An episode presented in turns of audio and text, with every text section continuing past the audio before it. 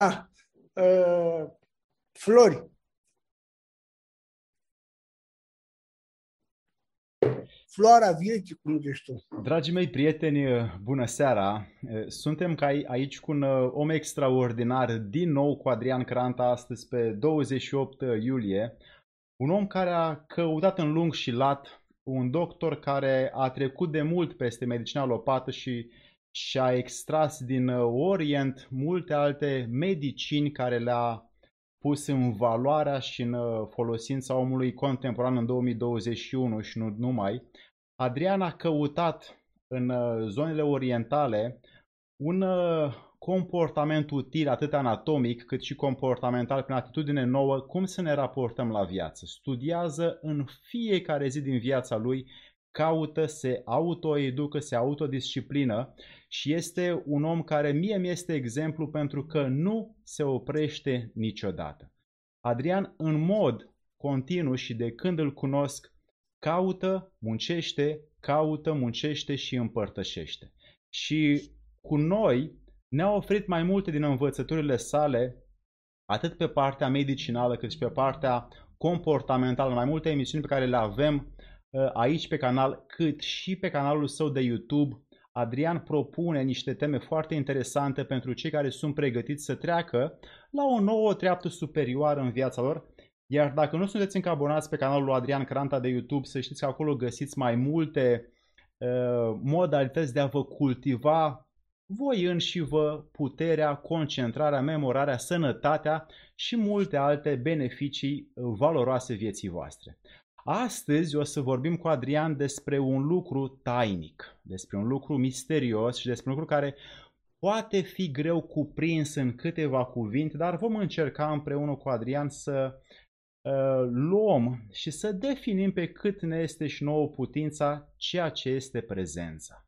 Prezența, după cum bine știți, nu este un lucru care să fie ușor accesibil, este un lucru care se face de mii de ani pe acest pământ și mulți oameni ai antichității vorbesc, inclusiv în, în cărțile și în textele sacre, despre această simplă, dar foarte curajoasă atitudine pe care fiecare o trăiește în intimitate. Dragul meu Adrian, bună seara! Bună seara tuturor, bună seara Alex! Uh, mă bucur foarte mult că ne reîntâlnim înainte de a intra într-o vacanță bine meritată, înainte de a începe uh, o serie de tabere de pregătire vis-a-vis de dezvoltarea potențialului uman.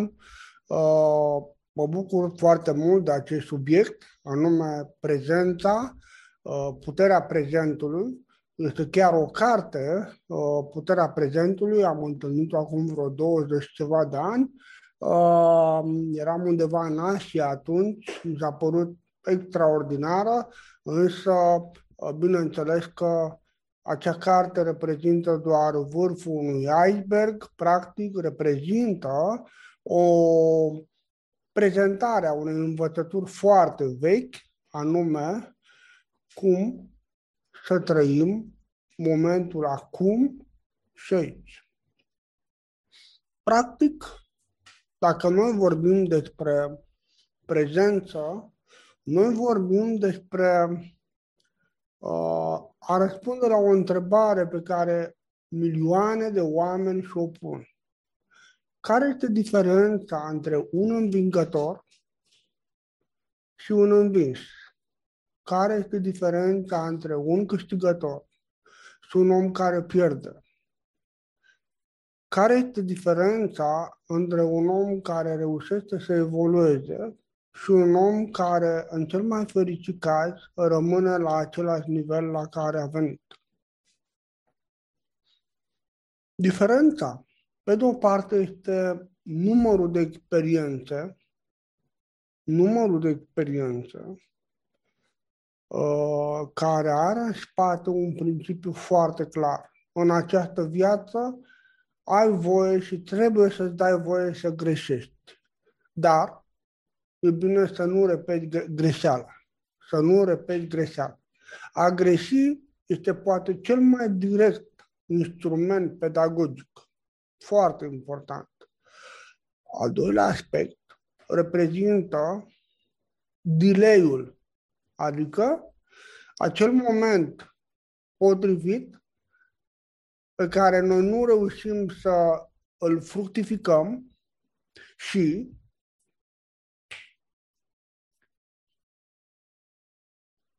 pe care noi nu reușim uh, să-l fructificăm și uh, vreau să spun că unii oameni se grăbesc și încep înainte acelui moment potrivit, alți oameni uh, întârzie. Adică trece momentul, au trecut două momente, trei momente și abia pe urmă se trezesc să facă pasul. Pentru noi este important să înțelegem că este momentul să înlocuim potrivit, va fi cuvântul care va înlocui cel mai bun, cel mai frumos, cel mai faimos. Deci, potriveala este esența înțelepciunii. Și pentru noi este important să înțelegem că diferența dintre un om care cultivă norocul și norocul nu înseamnă o himeră, o, cum să spun, un mit. Norocul înseamnă doar un cuvânt care desemnează acțiunea potrivită, în locul potrivit, în timpul potrivit, pentru scopul potrivit, cu oamenii potriviți. Asta înseamnă optimizare maximă. Oamenii spun noroc, dar dacă noi vorbim de dezoptimizare, moment nepotrivit, loc nepotrivit, oameni nepotrivit, scop nepotrivit, acțiune nepotrivită. Asta înseamnă ghinion. Deci, există, ca de altfel pentru multe cuvinte, în ultimii 30 și ceva de ani, o pierdere a sensului cuvintelor. Dacă acum 35 de ani îi spuneai omului că trebuie să se relaxeze, uh, el înțelegea că trebuie să studieze cum să facă lucrul ăsta fiziologic. Pentru că exista o pregătire, adică existau suficiente ore de anatomie, de fiziologie, de sport, de dirigenție, care asigura o bază de date pe care se baza acest om. În momentul actual, dacă noi, spune, noi spunem unui om că trebuie să să relaxeze, el zice, da, da, mă duc la o bere și mă relaxez. Nu e așa. Nu la asta ne referim. Uh, acum sunt într-un studiu extraordinar în care studiez oameni cu capacități speciale. Oameni capabili să emită prin intermediul mâinilor, să genereze putere de 380 de volți, este vorba de ceea ce produc electrocitele interne, în același timp să văd unde anume dispare această putere, ce anume blochează, ce anume îi ține pe loc. Și noi vedem pe aparate efectiv cum situații psihologice pot bloca o cantitate enormă de energie. Deci, oameni cu o pregătire extraordinară în domeniul respectiv și care totuși încă mai au de luptă, încă mai au de lucru cu aceste programe interne, aceste blocaje interne. Ceva de genul că la un om comun de pe stradă, puterea se poate să varieze maxim 30 de unități. Maxim 30 de unități convenționale la acești oameni, acum vedem 2000 de unități minus potențial negativ și acum vedem plus 600 de unități. Deci este vorba de un volum enorm de putere. Vedem cum puterea devine liberă și cum puterea se invalidează singură.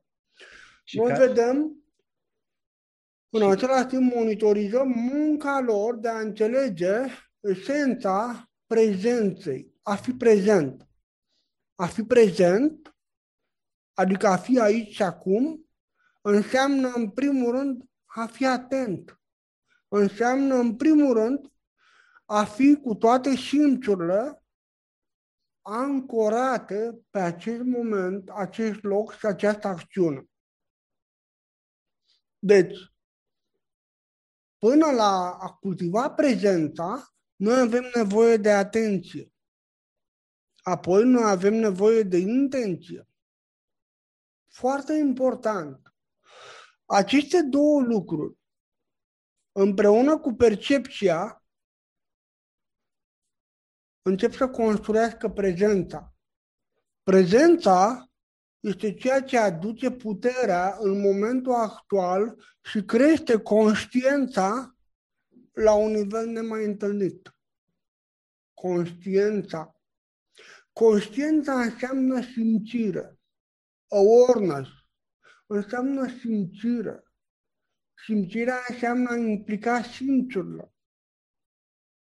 A implica simțurile înseamnă a înțelege că conceptul senzorial este controlat de suflet. În momentul în care noi vrem să obținem această prezență, avem nevoie să separăm forma, adică fizicul, de substanță, adică partea senzorială, simțurile noastre.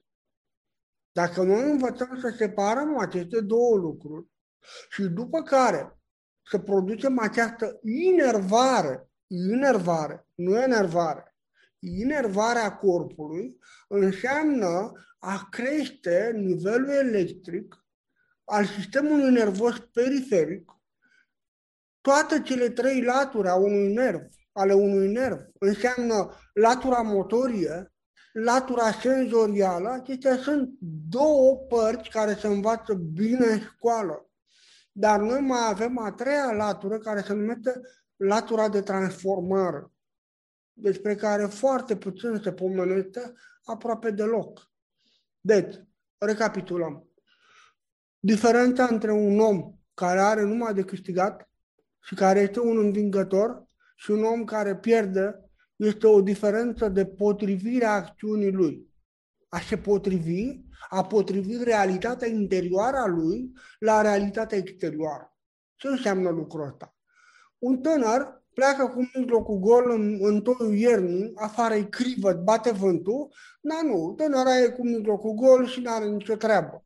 Ea are propria ei realitate interioară și în momentul când plonjează în realitatea exterioară, cele două realități nu se pot sincroniza, nu pot să devină o realitate mai mare.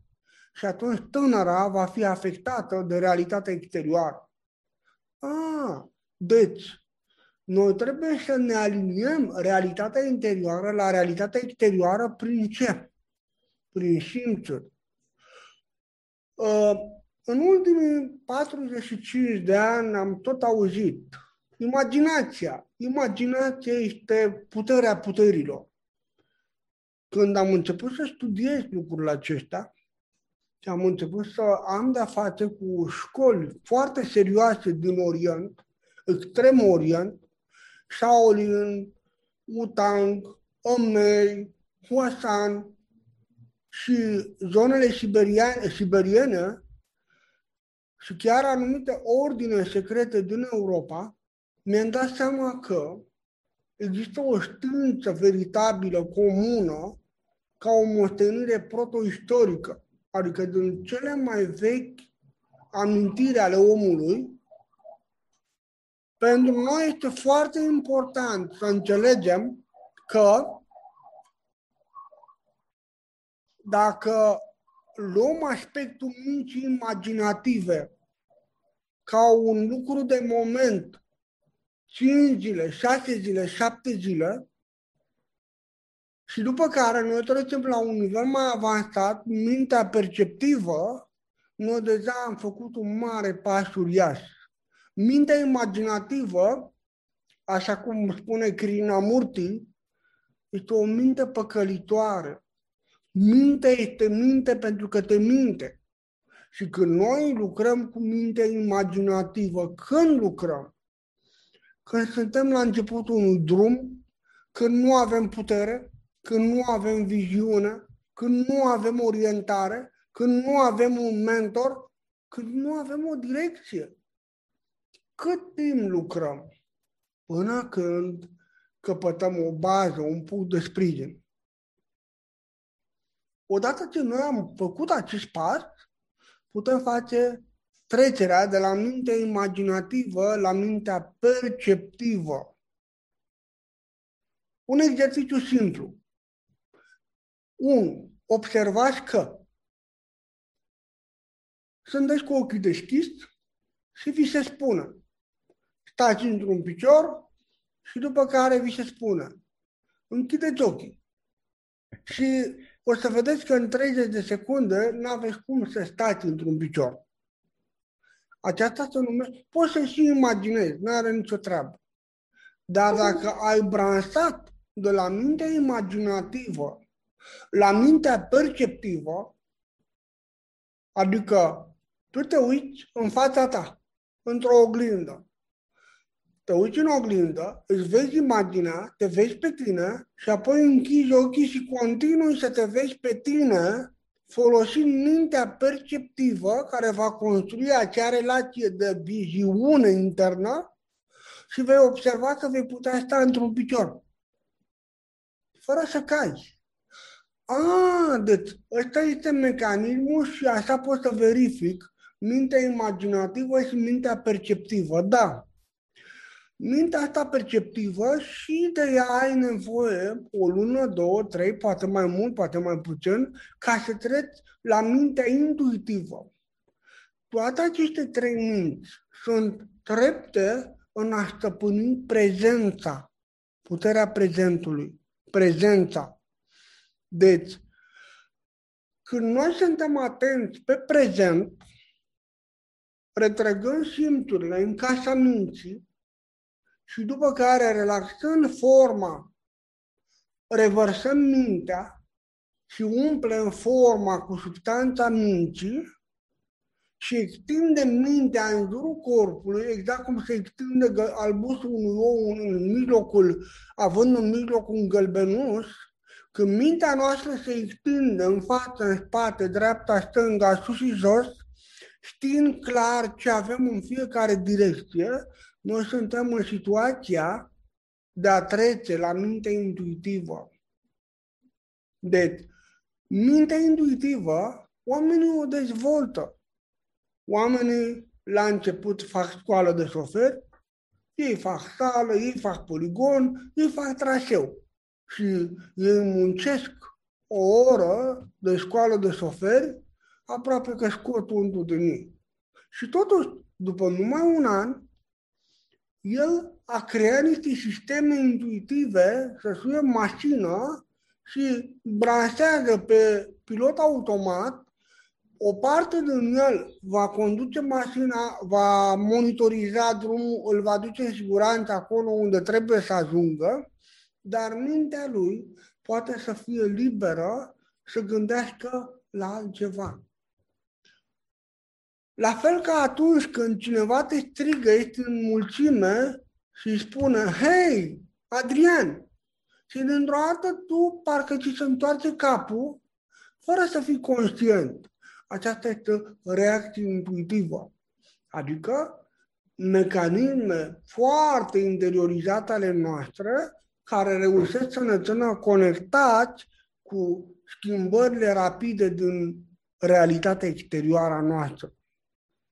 Deci, acest delay este important.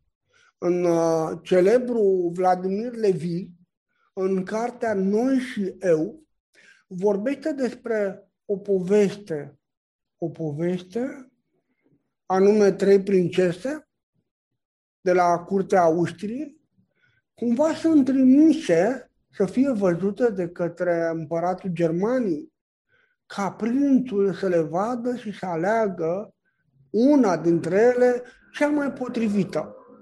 Deci, cea mai potrivită să o aleagă. Prințul, la 23-24 de ani, și-a întrebat consilierul și a zis pe care să o aleg?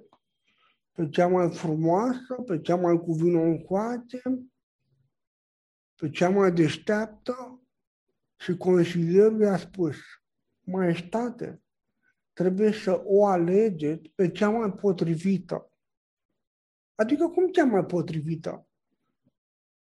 Ritmul prințesei și ritmul dumneavoastră să fie comun. Ah, și cum voi observa lucrul ăsta? Când va veni Calașca cu prințese, doar observați. Nu e nevoie să vă spun nimic, veți ști din tot din, dinainte, veți ști care este prințesa potrivită. Zis și făcut. Calașca vine, aproape că încetinește, se deschide ușa și o prințesă sare din caleașcă, împiedicându-se și căzând la pământ. Calașca se oprește, a doua prințesă coboară maestos într-un mod natural. La aproape jumătate de minut, a treia prințesă vrea să coboare grăbită și se împiedică și cade. Și prințul a înțeles și a ales. Deci, în viață, noi trebuie să căutăm lucrurile potrivite pentru noi.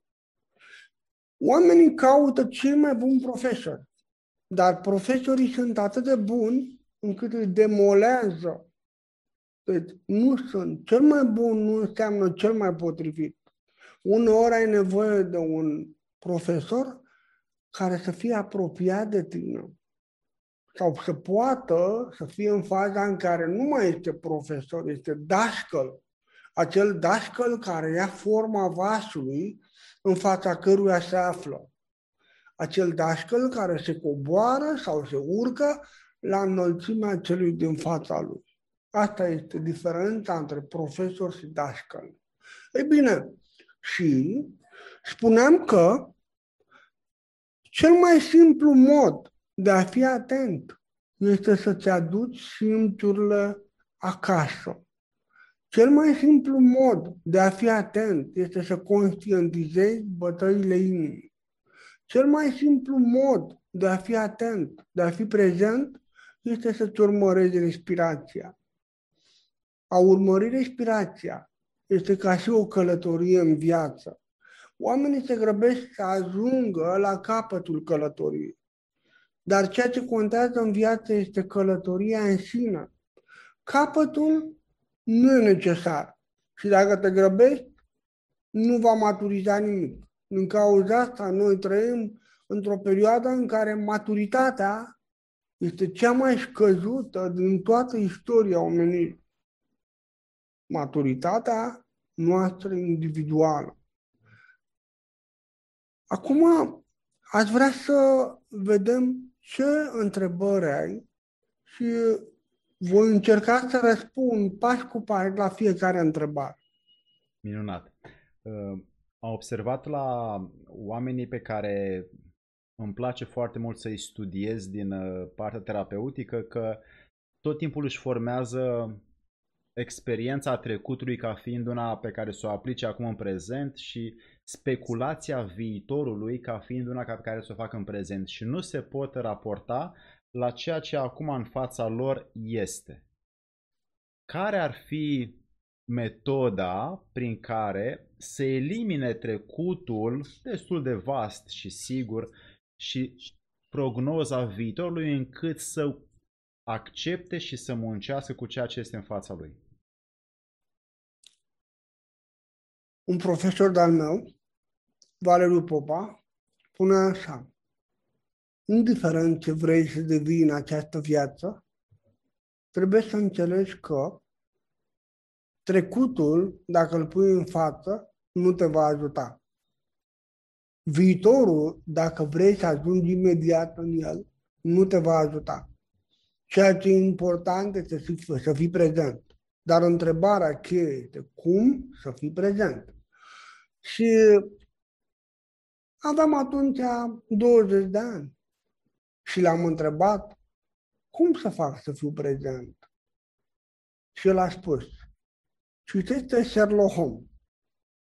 Sherlock Holmes. Citește, citește cărțile lui Conan Doyle. Și eu am zis, bun, dar am citit multe cărți acolo. Și el a zis, ce ai observat? Am observat că acel om este prezent, atent la amănunte.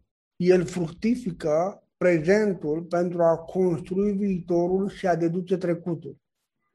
Exact. În viață, un alt mare atu pe care poți să-l ai este să-și dezvolți calitățile unui detectiv.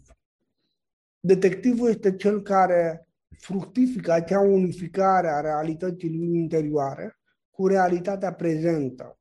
Deci, când noi facem ca cele două realități să se unească, dintr-o dată noi căpătăm acea cunoaștere a prezentului. Am să fiu explicit. Eram uh, în anii 2000 undeva în China, la Shaolin și mă antrenam. Prima lecție care a predat-o profesorul a fost despre înrădăcinar, împământar. El a spus doar atât. Voi în vest aveți, aveți un concept anume că dacă mergi descurs pe iarbă, ești înrădăcinat, ești împământat. Dar lucrul acesta nu este real. Pentru că împământarea se construiește pe prezența de sine, pe a fi prezent. Împământarea dispare imediat, imediat ce te refugiezi în trecut sau în viitor. Împământarea dispare ori de câte ori nu ești prezent, ori de câte ori atenția nu este în tine. Atenție, intenție. Deci, și a zis așa, imaginează-ți că în faza numărul 1, talpa calcă direct pe podea. Energia care iese din talpă se contopește cu energia podelei. Practic, conștiința ta reușește să se expansioneze un milimetru, maxim 2 mm. Ceea ce înseamnă că prezența ta este minoră. Dar dacă între talpă și podea pui un obiect, deja ai prima articulare între suprafața tălpii și obiect și a doua articulare între obiect și podea. O, deja conștiința trebuie să se extindă cât de gros este obiectul. Poate fi atât sau poate fi atât. Deci, asta înseamnă că antrenamentul cu acest obiect trebuie să îți mărească conștiința, adică energia să se extindă până la mai mult de 10 cm ai de controlat prima articulare și ai de controlat a doua articulare. În cazul în care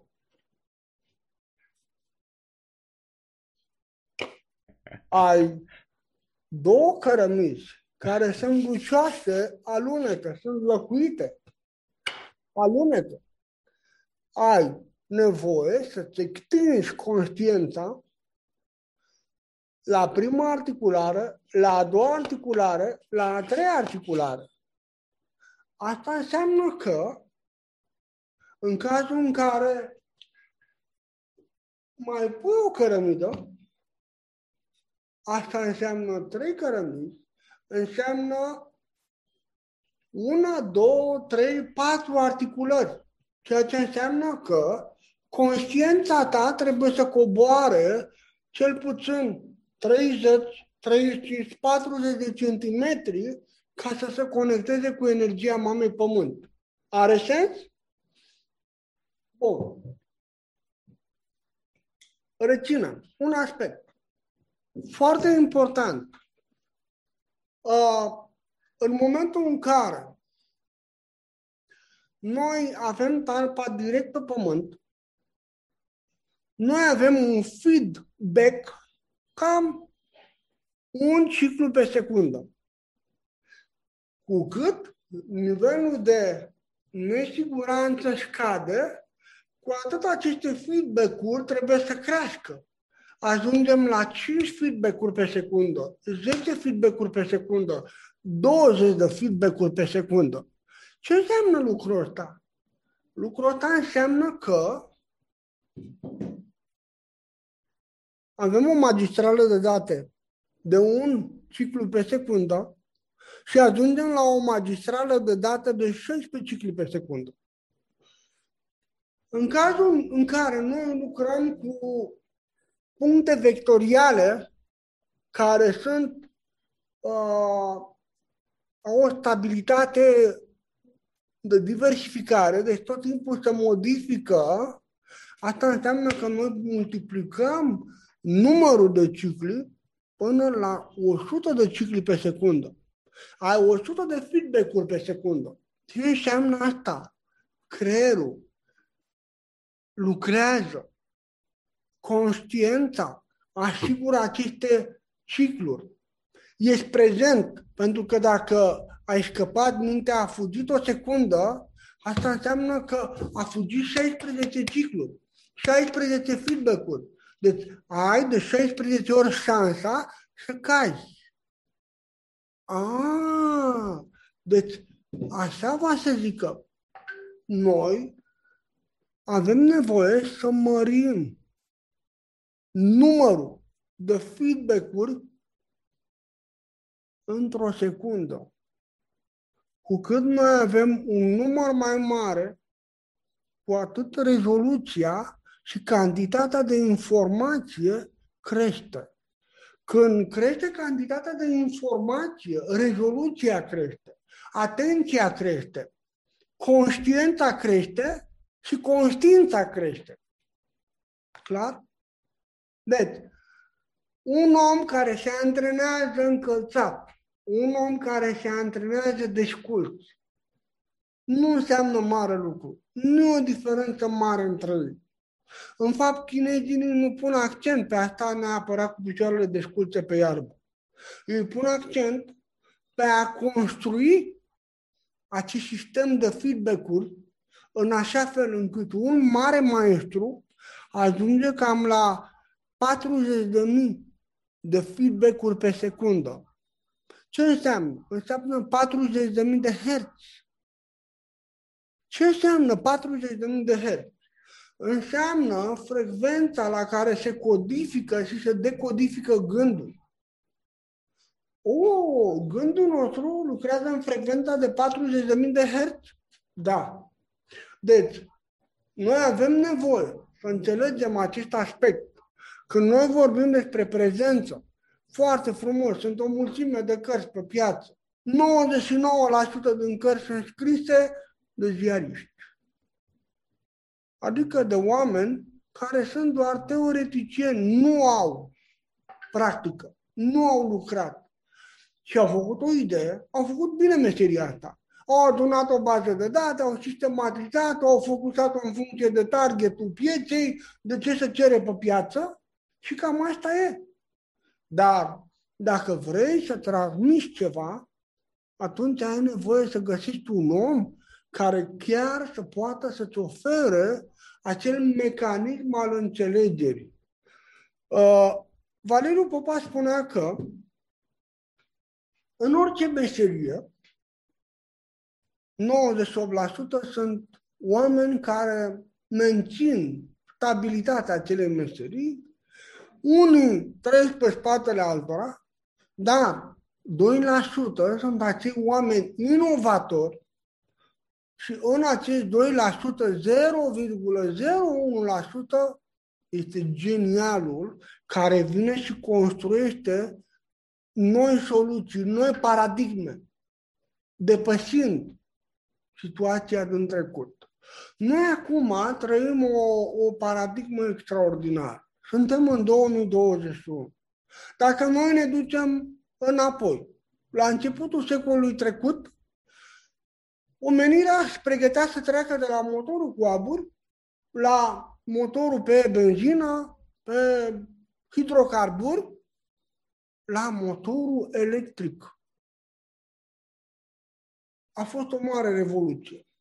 O revoluție științifică. Introducerea curentului electric în casele oamenilor a mărit ziua fantastic. A făcut ca oamenii să aibă mult mai mult timp, să aibă mult mai multe posibilități.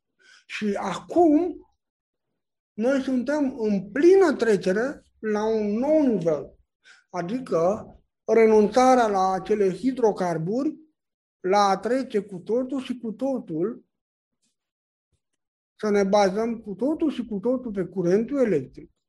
Și dacă ți-aduce aminte, atunci a fost o mare bătălie între Edison și Tesla. Edison a venit și a propus curentul continuu, adică ce avem la o baterie. Două fire plus minus. Iar Tesla a venit și a zis nu, viitorul aparține curentului alternativ. Fază nulă și asta e. Deci, a fost o trecere. Tesla a venit și a spus mult mai mult că viitorul aparține unei lumi care să nu aibă cabluri. Abia acum, la mai bine de 100 și ceva de ani, noi ne pregătim să trecem în un nou nivel, alt nivel de conștiință. Trecerea de la hidrocarburi la cu totul la curentul electric. Și cred eu că este aproape momentul când acea, acele sisteme de energie liberă vor fi disponibile. În ce fel și cum, încă nu știm. Pentru că este un joc de putere atât de mare încât trebuie să se întâmple ceva cu masa de gândire, masa umană, masa de gândire a umanității. Această masă trebuie să realinieze noi vectori de orientare. Deci, revenim. Ne întoarcem la banala cărămidă. Această banală cărămidă este esența antrenamentului prezentului, prezenței. Frica, durerea, plăcerea și capacitatea de a te depăși, de a trece de la fizic la non-fizic, toate acestea ne fac pe noi să trecem de la particulă la undă, să trecem de la termodinamică la această nouă gândire, nouă existență cuantică. A existat întotdeauna. Dar noi nu am putut să facem acest pas. Noi avem nevoie să începem să realizăm că mănușile trecutului, ochelarii trecutului, hainele trecutului nu ne mai pot ajuta. Că vrem sau nu vrem, suntem în situația în care trebuie să trecem la un nou nivel de gândire. Acum se pune întrebarea, trecem ca o formă naturală sau trecem împinși sau în cele din urmă trecem și noi? Eu cred că răspunsul deja l-am dat. Trebuie să găsim momentul potrivit, locul potrivit, omul și scopul potrivit. Adrian, pentru foarte mulți dintre semenii noștri, uh, bag de seamă că este uh, o căutare să găsească potriveala. Și care ar fi metoda pentru ei ca să știe că este locul potrivit să facă ceva acum și când nu? Hai să începem cu o aplicație simplă. Acum oamenii totuși cumpără mașini. Și dacă au mașini, ei vor să le înlocuiască, să-și cumpere mașini electrice, mașini hibrid, mașini... Vor să-și cumpere. Până acum, modul de a găsi o mașină era un mod intelectual. Noi știm că mintea este minte pentru că te minte și știm că după ce te-a mințit, te lasă pur și simplu cu regrete. Deci, dacă un om se duce să-și cumpere o mașină, părerea mea este să nu apeleze la minte. Părerea mea este să apeleze la modul cum se simte corpul acela. Senzația de potrivire care apare în corp atunci când întâlnești un om, când întâlnești o disciplină, când întâlnești o metodă, o învățătură, o mașină, este o senzație de adecvare, o senzație în care ceva de tine se prelungește, se mărește, devine mai mare și stăpânirea de sine, în cel mai rău caz, este aceeași, dar de cele mai multe ori crește exponențial. Mergi la târg și vrei să-ți iei o mașină. Mintea spune, uh, trebuie să mă uit la fișa tehnică a mașinii. Asta e o greșeală. Uh, moda spune, uh, la ora actuală e la mod mașina asta, asta, asta, asta, asta. Cum apare moda? Un mare propagandist din secolul trecut spunea că moda nu este altceva decât repetarea unui cuvânt, unei intenții de atât de multe ori încât omul nu mai are loc să pună altceva. Și atunci e nevoie să facă lucrul ăla. Dacă acel lucru este adevăr, atunci acel adevăr poate să schimbe extraordinar de mult conștiința umană.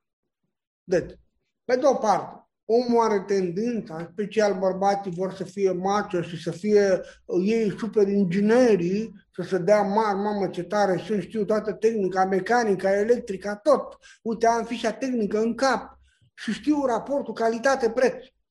Nu este real. Pentru că nu ai un sistem de referință real la care să te raportezi când cumperi ceva. Și ai câteva, câteva principii clare. Unu, ori de câte ori cumperi ceva, trebuie să mărească viața. Doi, ori de câte ori cumperi ceva, trebuie să-și crească securitatea, adică nivelul de securitate. Trei, ori de câte ori cumperi ceva, trebuie să crească conștiința. Patru, ori de câte ori cumperi ceva, nivelul de conștiință trebuie să crească, să devii mai elevat, mai rafinat, să fii aproape imprevizibil. Oh! Și omul se duce, renunță la ideea prostească cu fișa tehnică, fișa electrică, cu calitate preț, renunță la povestea cu moda, cu fashion și se duce și spune fundul efectiv într-o mașină. Se instalează, spune picioarele pe pedale, că poate nu are pedale, poate acum totul e manual, pe senzor, în funcție de cum te miști, e ok. Sau comenzi vocale, nu contează. Contează că atunci când te pui cu fundul pe scaunul de la volan, trebuie să simți că nimic nu te apasă. Nu ți apasă capul, nu ți apasă pieptul, nu, nu-ți perturbă vederea, nu te apasă pe umeri, nu simți că te sufoci, nu simți că parcă respirația nu este liberă și că apare un sentiment de securitate, de siguranță, ca și cum deja tu și mașina ați devenit corp comun. Te mici lejer, parcă din totdeauna ai fost așa. Am căutat să explic cu cuvinte simple acest sentiment de potrivire, de adecvare. Am un prieten, acum mult timp, mi-a venit exact cu slogană, fișă tehnică, uh, calitate preț, modă, asta e la modă, asta este peste tot, în toate revistele. Și după o jumătate de oră, i-am zis stop. Urcă-te în mașina care îți place ție. S-a dus, s-a urcat în cea mai faimoasă mașină și a zis, mamă, știu fișa tehnică pe de rost, este fabuloasă. Omule, uită lucrurile astea, cum te simți? Da, trebuie să mă simt bine, că fișa tehnică este nemaipomenită, e la modă, e... eu sunt o problemă. Omule, tu nu ești o problemă. Tu ceea ce faci acum este că tu vezi două realități, realitatea ta interioară și realitatea exterioară pe care ți-o oferă mașina. Și nu se pupă. Realitățile astea nu creează o nouă realitate mai mare, mai puternică, mai bună care să te hrănească. Din contră. Scade securitatea, crește nivelul de, accident, nivelul de risc al accidentării și te simți legat, strangulat. Și pentru ce? Pentru o idee are cea mai tare fișă tehnică, are cea mai tare reclamă, are cea mai tare... Merită? Nu. Ok, du-te mai multe mașini. În cele din urmă s-a dus într-o mașină în care s-a simțit fantastic, liber. Adrian, în mașina asta mă simt extraordinar, dar nimeni nu vorbește despre ea. N-am auzit de mașina asta, dar este extraordinară, parcă... Nu, parcă e un costum făcut de croitor perfect pe corpul tău. Da! Care te exprimă perfect. Da! În care te simți bine. Da! În care senzația de securitate a crescut extraordinar. Da! Asta este ceea ce tu ai nevoie. Da, da, omule, renunță la acea minte. Acea minte este o minte care te duce într-o realitate în care tu niciodată nu o să ai câștig de pe urma ei. În cele din urmă acest om a renunțat. Au trecut ani, în cele din urmă și-a luat o mașină fabuloasă, care până acum este super mulțumită, este super ok, este încântat, și îi dezvoltă personalitatea, îi dezvoltă individualitatea. Într-o singură emisiune n-aș putea să dau multe exemple, dar acest exemplu, dacă îl aveți în minte, îl puteți folosi. Un alt exemplu. Te întâlnești cu cea mai frumoasă fată, cea mai extraordinară, cea mai la modă, prințesa prințeselor. Dar dacă din acea întâlnire tu ești obosit, cheltuit și fără zvâc, nu e pentru tine. O fi cea mai frumoasă, dar dacă cumva faci următorul pas și treci de linia roșie, s-ar putea să te muți la garsonieră cu ușa deasupra. Adică s-ar putea să pleci mai repede decât crești tu. Și atunci, ce faci tu? Își cauți o fată care să simți că puterea ta crește, creativitatea crește, deschiderea crește, sentimentul de siguranță, de securitate crește. Fiecare întâlnire cu ea îi deschide un nou orizont. Aceea este fata potrivită. Același lucru poate fi, poate fi aplicat și vis-a-vis de un băiat. O fată caută un băiat potrivit. Dacă acel băiat îi echilibrează emoțiile, îi deschide perspectiva, o liniștește, să o face să aibă încredere în ea, să simtă acel, acea senzație de securitate, acel viitor care are o lungă existență. Atunci, da, omul acela e potrivit.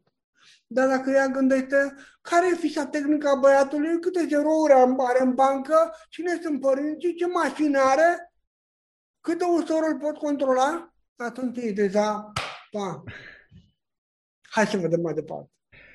Dragule, mai avem uh, cam 15 uh, minute. Și da, și eu nu vreau să răspund mai mult de un minut la fiecare întrebare. da, te descurci. Asta înseamnă 15 întrebări. Te descurci foarte bine. Acum, te rog, spune când ai avut tu prima senzație de prezență în tine? Te-ai hotărât să rămâi acolo, să o cauți, să o dezvolți? Sau ai spus, uh, ups, gata, asta este ceva ce nu e pentru mine, nu pot să duc, m-am speriat de ea. Pentru că mulți nu pot să uh, prelungească profunzimea clipei de prezență pentru că se sperie că acolo este altceva, e o altă poveste a vieții. Cum s-a întâmplat la, la tine? Aveam patru ani și era cu mult, mult timp înainte de cutremurul de 77. Și uh, la un moment dat, corpul a amorțit și cumva m-am văzut în afara corpului și cumva un sunet ca un vuiet a apărut puternic și totul era prezent. Și s-a deschis ceva și a apărut o imagine în care blocurile cădeau. O imagine în care pământul tremura o imagine în care elicoptere mergeau prin aer și salvări vuiau pe străzi. Și asta am povestit familiei mele. Mulți ani după, avea să vină cu tremurul din 77 și paradoxal este că am desenat atunci, după ce am avut această trăire, am desenat orașul înainte de și după. Și, uh, și acum când revăd aceste lucrări vechi, îmi dau seama că am mai făcut lucrurile astea în trecut. Atunci a fost începutul. Și apoi a fost un accident de mașină în care din nou m-am trezit în afara corpului. Și eram foarte mic, aveam șase ani. Și uh, trei, ani, uh, trei zile n-am putut să intru în corp. Intrasem doar până la nivelul abdomenului și picioarele erau foarte moi și nu, nu aveam control asupra lor.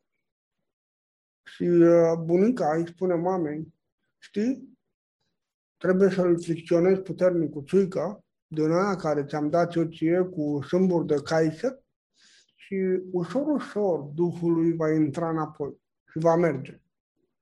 Dar în acele trei zile era fascinant, pentru că era suficient să privești într-o direcție și lucrul acela se desfăcea, se desfăcea, se desfăcea și foarte multă știință, cunoaștere venea ca și cum ar fi fost întotdeauna acolo. Doar mi-o reaminteam.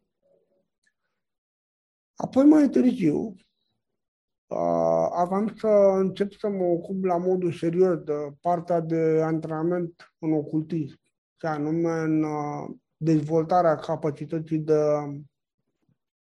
separarea sufletului de corp. În acele momente aveai cel mai bun exemplu de prezență, pentru că în afara corpului există doar prezentul. În afara corpului, voința nu mai funcționează. Vrei și vrei și vrei și degeaba vrei. Atunci ai nevoie doar de a intenționa. Și, într-adevăr, a fost o lungă istorie în perioada aceea, pentru că uh, în momentul în care ieși în afara corpului și începi să înveți, să te alfabetizezi mișcările, este exact ceea ce face un uh, cosmonaut când se antrenează în imponderabilitate. Uh, observ că voința nu funcționează. Observ că nu poți să lucrezi cu trecutul și prezentul, doar cu trecutul și viitorul. Observ că ești doar prezent și că orice lucru pe care tu ți-l dorești se naște în momentul prezent, indiferent cum a fost acel lucru. Poate în trăirea ta uh, termodinamică, lucrurile acelea sunt de trecut, dar dacă tu le evoci în prezent, ele se întâmplă acum. Dacă ceva din viitor tu le evoci în prezent, tu îl trăiești acum. Uh, acest antrenament a continuat mult timp. Sunt lucruri fabuloase care se întâmplă acolo. În fapt, unul din profesorii mei, mai târziu, avea să-mi spună că cel mai bun antrenament în Qigong este antrenamentul din afara corpului.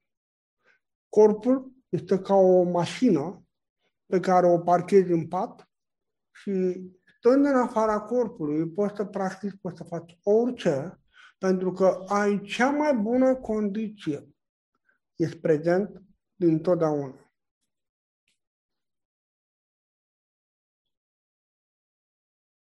Ai, uh, ai explicat într-un mod uh, atât de curat și de clar încât... Uh, Pentru că am trăit lucrul ăsta. Nu e nimic citit. Da, atât de bine mi s-a potrivit toate cuvintele tale încât parcă mai mai îmbrăcat cu o stare minunată ascultându-te. Foarte uh, multă experiență se vede că ai adunat. Uh, spune-mi, te rog, pentru cei care vor să experimenteze prezența, ei vor, își doresc, au intenția, voința sau disciplina, dar mintea uită de acest lucru când vin problemele, iritările, supărările, așteptările, nemulțumirile. Cum să-și aducă aminte de prezență? Mintea o controlezi controlând simțurile. În uh, limbajul poetic al taoiștilor se spune că mintea este ca un fel de huligan șef. Și simțurile sunt ca și cum ai avea cinci hoți. Dacă simțurile nu lucrează pentru tine, atunci mintea, huliganul șef, o să-i admută mereu pe tine să te țină mereu în situația de a da energie, de a pierde energie. Dar când huliganul șef rămâne fără hoț, fără ajutoare, fără gașcă, huliganul șef vine să se angajeze la tine.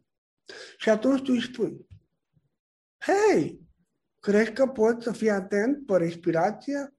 Să vezi, să simți când inspir și când expir? Doar atât. Să urmărești și pentru că el nu are niciun ajutor, huliganul șef va face lucrul ăsta.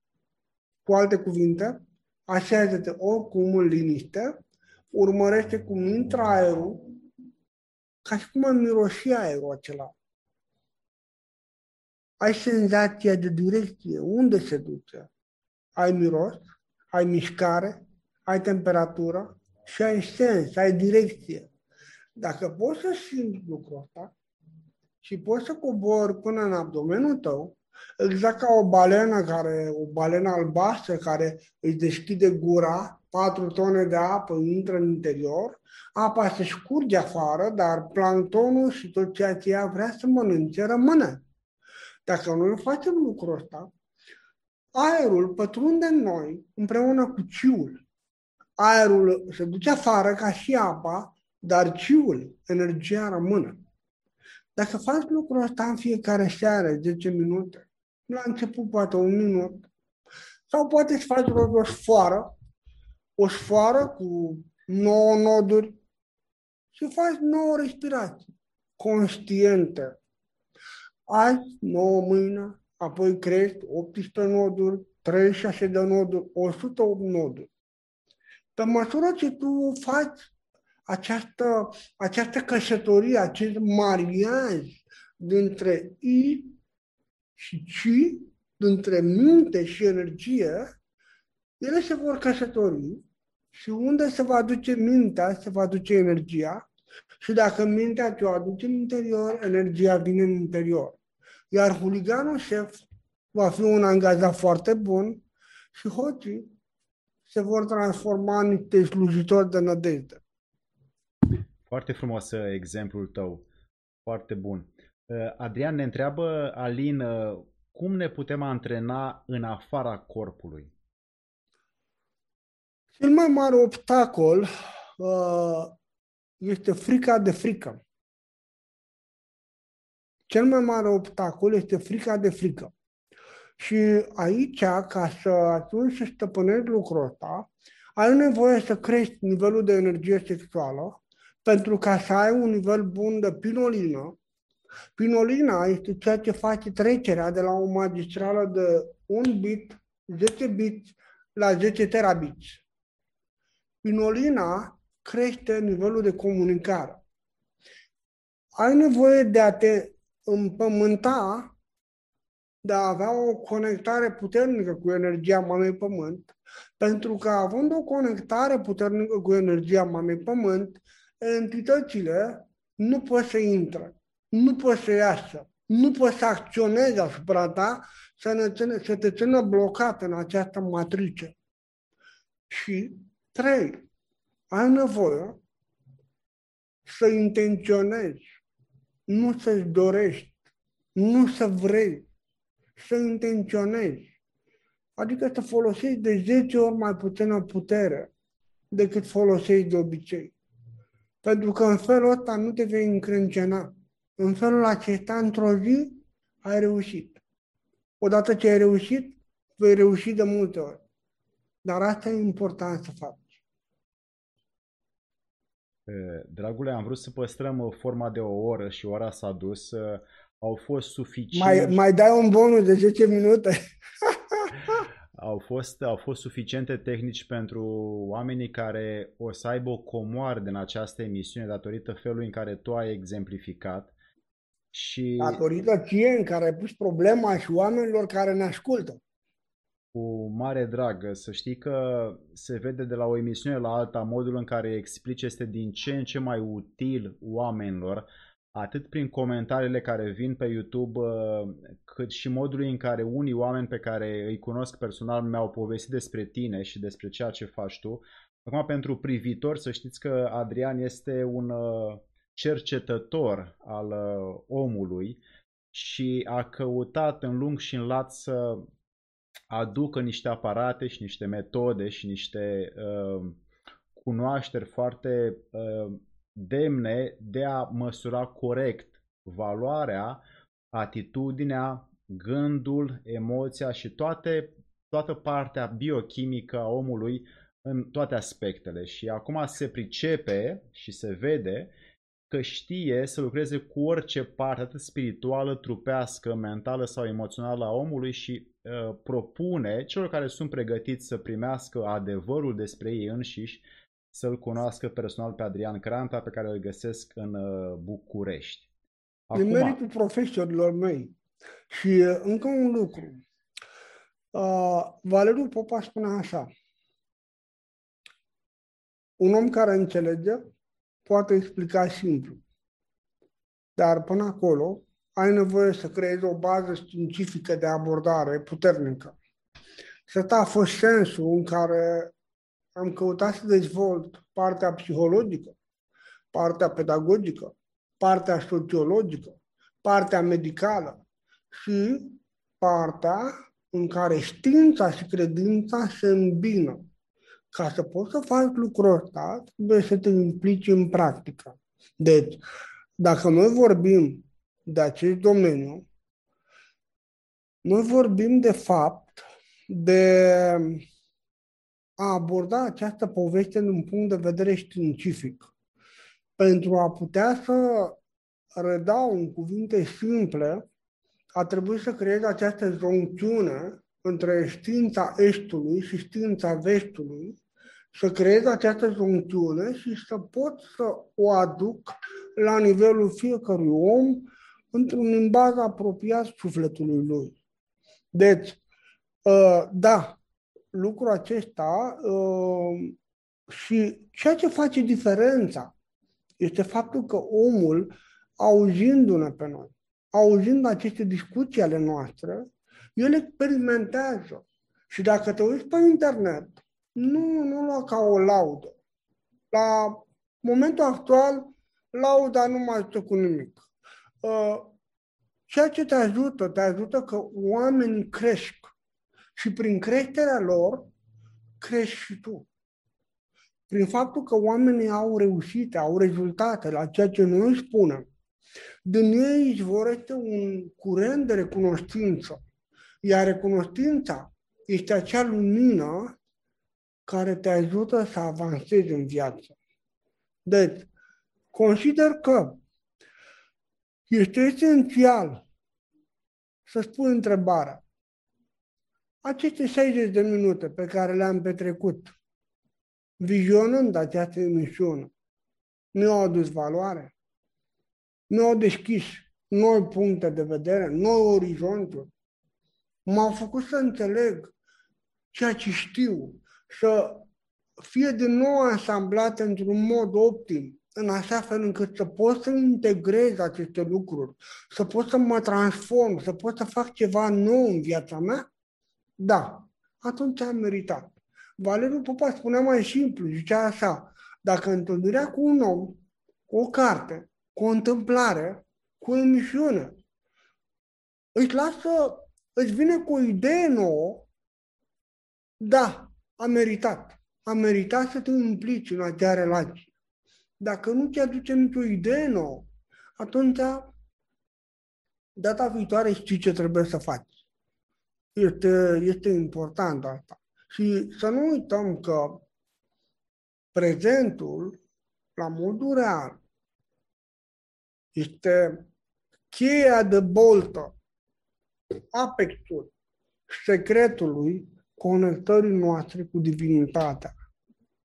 Când noi nu suntem conectați cu divinitatea, noi nu suntem inspirați. Și atunci avem nevoie să ne lăsăm inspirați ca să putem să inspirăm pe ceilalți. Avem nevoie să fim prezenți. A fi prezent înseamnă a nu fi plictisit. A fi plictisit înseamnă că între tine și Dumnezeu mai un fir de păianjen, ca de pânză de păianjen, care abia tremură.